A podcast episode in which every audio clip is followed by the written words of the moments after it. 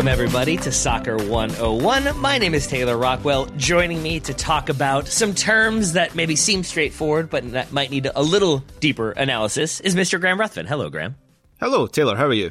I am doing well, man. I always enjoy our Soccer one oh one conversations. Uh, we, we tend to try to look at a term or concept or player or idea, whatever it may be, each week that Uh, either seems straightforward and then needs a little bit of explanation, or is not straightforward and requires more explanation. Uh, this episode is inspired by me explaining uh, what Brighton were doing and how they were tearing apart Manchester United to my wife, and I kept saying, uh, he's looking to find space. And she was like, I don't understand most of that sentence. And so it, it was a good reminder that... He's an astronaut. Some, exactly. That's, exactly, that's what he explained. Exactly, exactly. That's, that maybe sometimes terms that I think are pretty common um, can be just not so common. Uh, another good example of that, I, I coach an adult team, a men's team, and uh, and I always am like, okay, you got to show them left or show them right. And there's a always a moment of like, how? Why are we showing them anything? I don't understand when you're defending and you're trying to push a player one way or the other. So little terms like that, which are ubiquitous in soccer and, and soccer conversations, uh, maybe sometimes worth uh, discussing out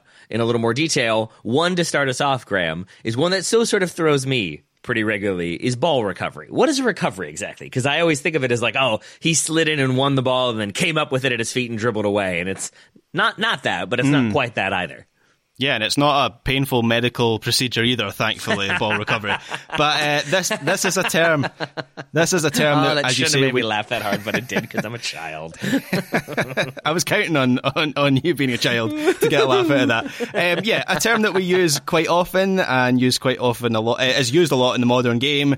Um, the best way to define it. So I went to Opta's uh, website because I uh, run a, a fancy soccer company, and so I know that not only is this a term that we use. This is actually the, the definition of a data point, something that is collected by Opta or Sportradar or any of these of these data uh, companies.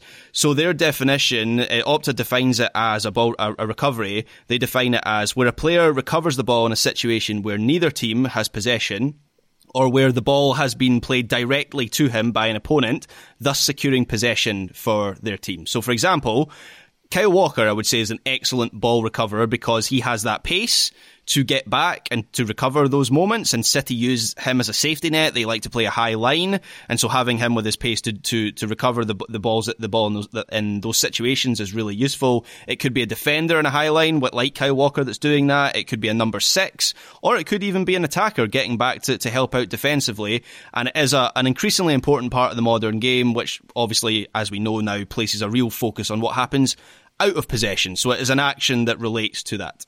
So, Graham, like, if my team is playing your team, my team has the ball, and my defender, like, lumps it long for me, the striker. You and I challenge for it. It's up in the air. Neither one of us wins it cleanly, and then a defender on your team runs through and picks it up while the two of us are on the ground. Would that be when the ball is recovered? Is that a recovery?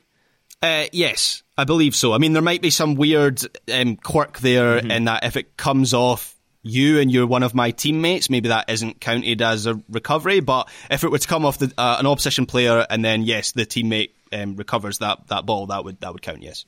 All right. So we've got ball recovery explained. Uh, a duel would be another one that can be somewhat tricky. Obviously, this is when two players stand back to back. They walk ten feet, they turn, and then they yeah. kick the ball at each other. And whichever one hits in a more dangerous position is the one who wins. Uh, yeah, that's pretty much it.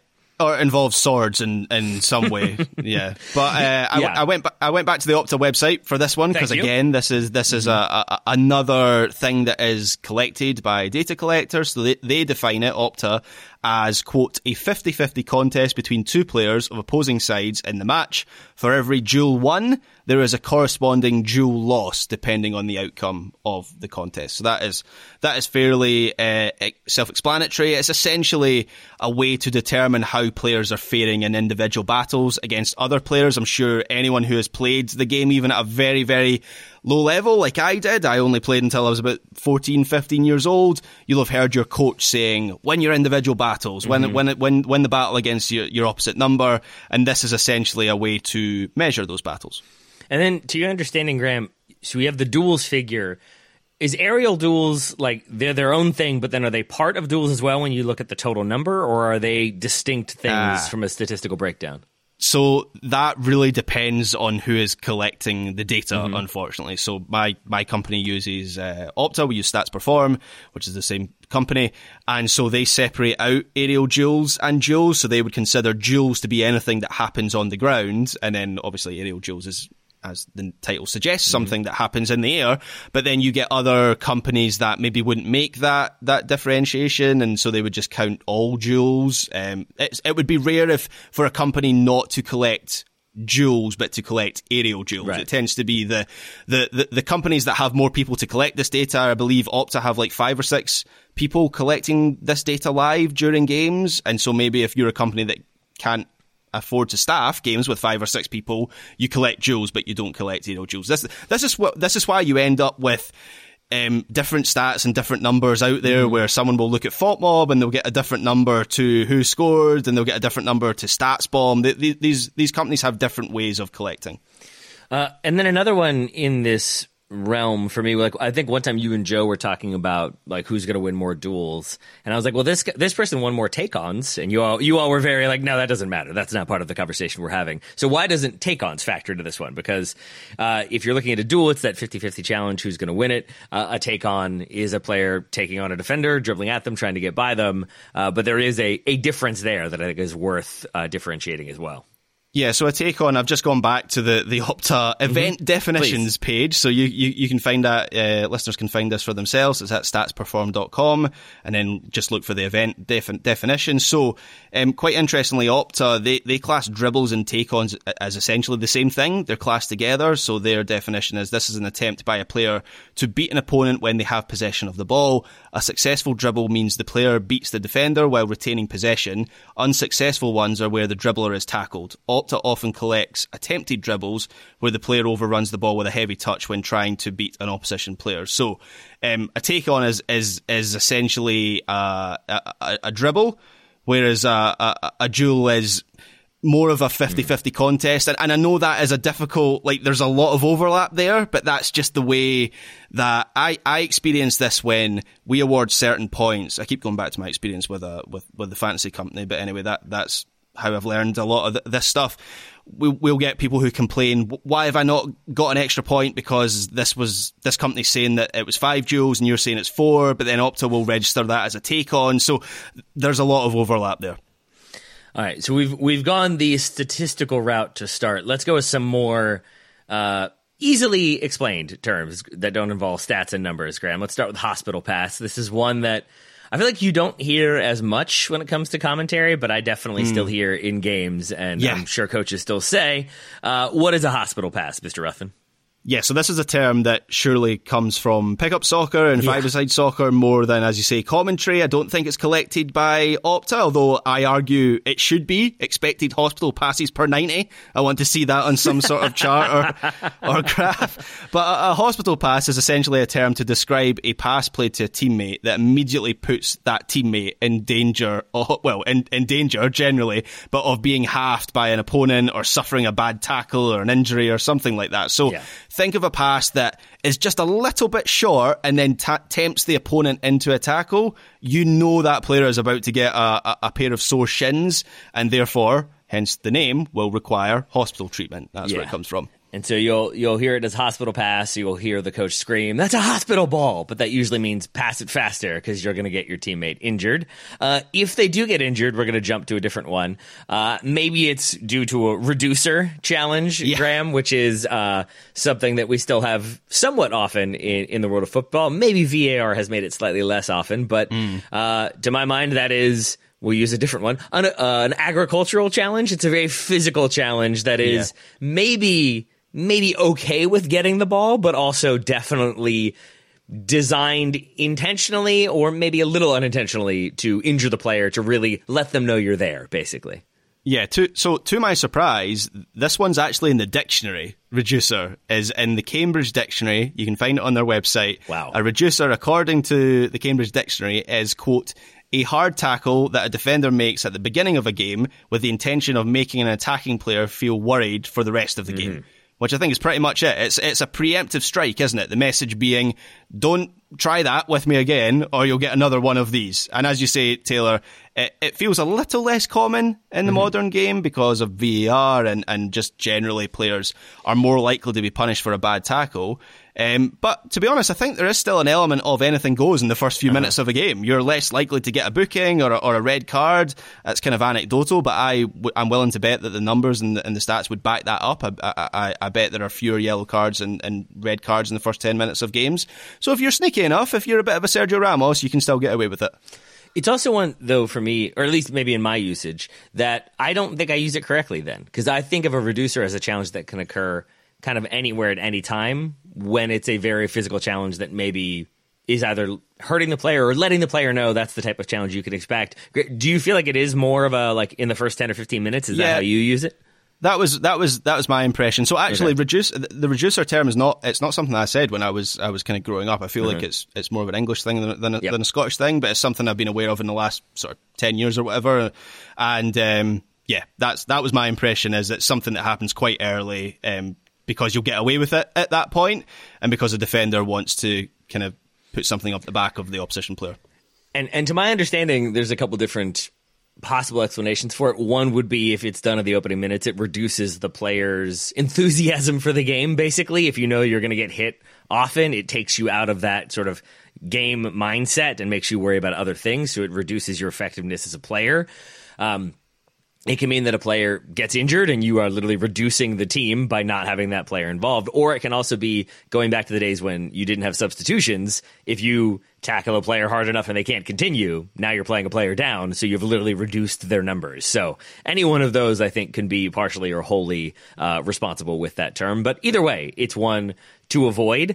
You maybe can get them if you put the ball into the corridor of uncertainty. That is one that we definitely still hear uh, pretty often. Uh, it's a maybe a cousin of putting it in the mixer. I think a, mm. putting it in the mixer via the corridor of uncertainty maybe is is uh, is not one you're going to hear. But I think if you're going to choose one of those, you probably prefer the ball be in the corridor of uncertainty than in the mixer.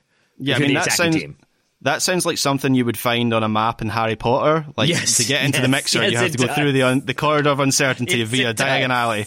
Um, oh, I was man. I was shocked to find this one also in the dictionary, the Cambridge wow. Dictionary. So the corridor of uncertainty, according to the Cambridge Dictionary, is the area directly in front of the goal but behind the defenders. If a ball from a, a, a cross or corner comes into this area, it can cause problems for the goalkeeper and defenders because they are often uncertain about who should deal with it. Uh, apparently, this is something that has its roots in cricket, um, which is not a sport that I, uh, it's a trash sport, so I don't know much a, a, a, about that. Um, but apparently there's an area where the, the, the, the bowler can hit the ball where the batsman doesn't know whether to go forwards or backwards with their shot or swing. I don't know what you do in cricket. Uh, but it's the same sort of idea in football. Uh, there's an area where goalkeepers and defenders don't know who has to take responsibility, and, th- and that presents an opportunity for uh, for attackers to uh, pounce. And just one final cricket point. Apparently it was a phrase that was popularised by a former player and cricket commentator called Geoffrey Boycott. I actually have na- heard of Geoffrey Boycott, so that was a turn up for the books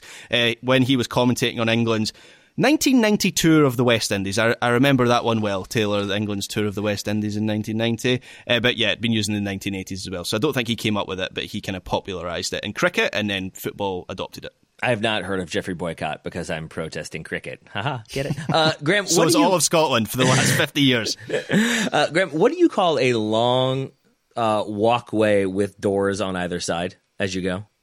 Is this a joke or no? Do you want... It's an actual question. Like in your home, if you go up the stairs and then you've right. got a long walkway with like rooms on either side. Okay, I see where you're going with this. Yeah, a corridor. What, you call it a corridor. So that is, I forget that that is part of this. That in America, that's a hallway. So this is the hallway of right. uncertainty if you're talking about an M L S team, and then a corridor of uncertainty. But like, corridor sounds so official and fancy to a, a, a non-British person that I forget that you're basically just saying hallway of uncertainty, and you're putting it into that area. So it, when you described it there, I was like, oh, right, that that's that's why it's called that. It's not some fancy term. It's just that's what y'all call a hallway. So that makes me happy. I enjoy that immensely. Um, final one uh, on the list for this, this chat, Graham, would be Mickey Mouse Cup, which is not when M L S plays at Disney. Yeah, that's uh, this is something well. different. Yeah, that was essentially the, the corporate name of the M L S's back yeah, tournament, exactly. given that it was played at Disney World. Yeah, that's where my mind went to. but but we use this for basically a, a competition that we're not taking particularly seriously. So it's a cartoon cup. It's it's uh, it's fantasy. Yeah. It's not that big of a deal.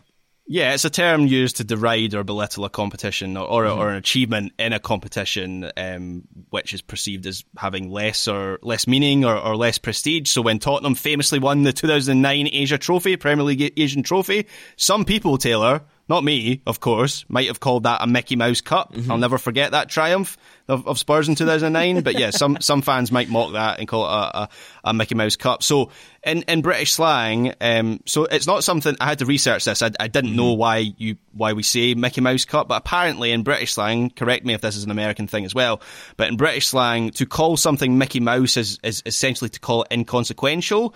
And it seems to have been used in football to, um, the first example I found was in the nineties with Liverpool winning the League Cup so often. It was, it was a thing that was used about that achievement. But there's a theory that decades ago, this is the bit I didn't know at all, decades ago, Mickey Mouse branded watches became really, really popular. And so you got all kinds of fakes and counterfeits that apparently would break very, very easily, or or they would be poorly made. So you've seen these watches that, like, mm-hmm. his hands are the hands yeah, of yeah. the clock and his feet are the, and yeah, and, they, and it yeah. ticks. I think there's like an Apple Watch version of it, which uh, is like an imitation. But apparently, I'm not sure how much I believe this, but I found this online. Apparently that's where it comes from, is, is to say uh, Mickey Mouse when talking about something that's poor quality. But I bet, I bet there are other theories as well. Uh Once in a desperate attempt to change my Apple Watch face, I think I was stuck on the Mickey Mouse setting for a little while. So you can definitely still do that. I'm trying to do it now and failing. But yeah, I, it, which is funny because I always assumed it was a like a derisory term for like, ah, it's like a little kid's thing. It's not to be taken seriously. It's really interesting to learn that it's actually more about like, eh, it's just it's more of like a, a counterfeit thing. It's less of a sincere or less of a meaningful yeah. thing. So that's interesting and also probably hurtful to Mickey Mouse. And and this is something I'm I'm a, you, you know this about me, Taylor. I'm a little bit of a, a Disney nerd. There's a really good documentary about uh, the iconography and the symbolism of Mickey Mouse. And I remember in that documentary there there is a section of Disney history where Mickey becomes really cheap as a symbol because there's so many counterfeit things. And, and so actually, thinking back to that documentary, that it kind of feeds into this idea. I, I can maybe buy it. That's fascinating. I love doing Soccer one oh one with you, Graham. Uh, I, I look forward to doing more of these types of episodes where it's just little terms that we can sort of get to. So if, if people are listening and they have uh, terms like this that get used pretty commonly, uh, we, we can definitely add them to the list. And maybe, Graham, it might be time to revisit the numbers conversation again. We did one of those very, very early in the history of Soccer one oh one, so you can still find that. It's probably in one of the first ten episodes. But I'm sure there's different ways to look at that again, or just kind of brushing up on that one to put it higher up in the feed, uh, because I still get the, like, are you sure everyone knows what a number nine is? Are you sure everyone knows what a number six is? And why do some people say, like, oh, he's a good number eight? So yeah. may- maybe that one is worth uh, revisiting as well. But if people have other ideas for one oh one episodes or just things that they're not feeling like they know for sure they're using correctly, or when it's used, why it's used, how it's used, uh, we welcome those nominations. Uh, for now, Graham Ruthven, thank you for spending some time talking about terminology with me today. Thank you, Taylor Rockwell. Just remember, avoid those reducers. Always, always. Do you feel uncomfortable playing on a team with somebody who will, like, go for a reducer? Because I feel like in amateur soccer, that's a bit like, what are, what are you doing this for? What is the purpose of this? I feel more uncomfortable if that player's playing against me. that, that, that's, that's a fair point. Uh, knowledge and wisdom, as always, Graham Ruthven. Uh, listeners, thank you so much for listening and supporting Soccer one oh one. We greatly appreciate it, and we'll talk to you next week.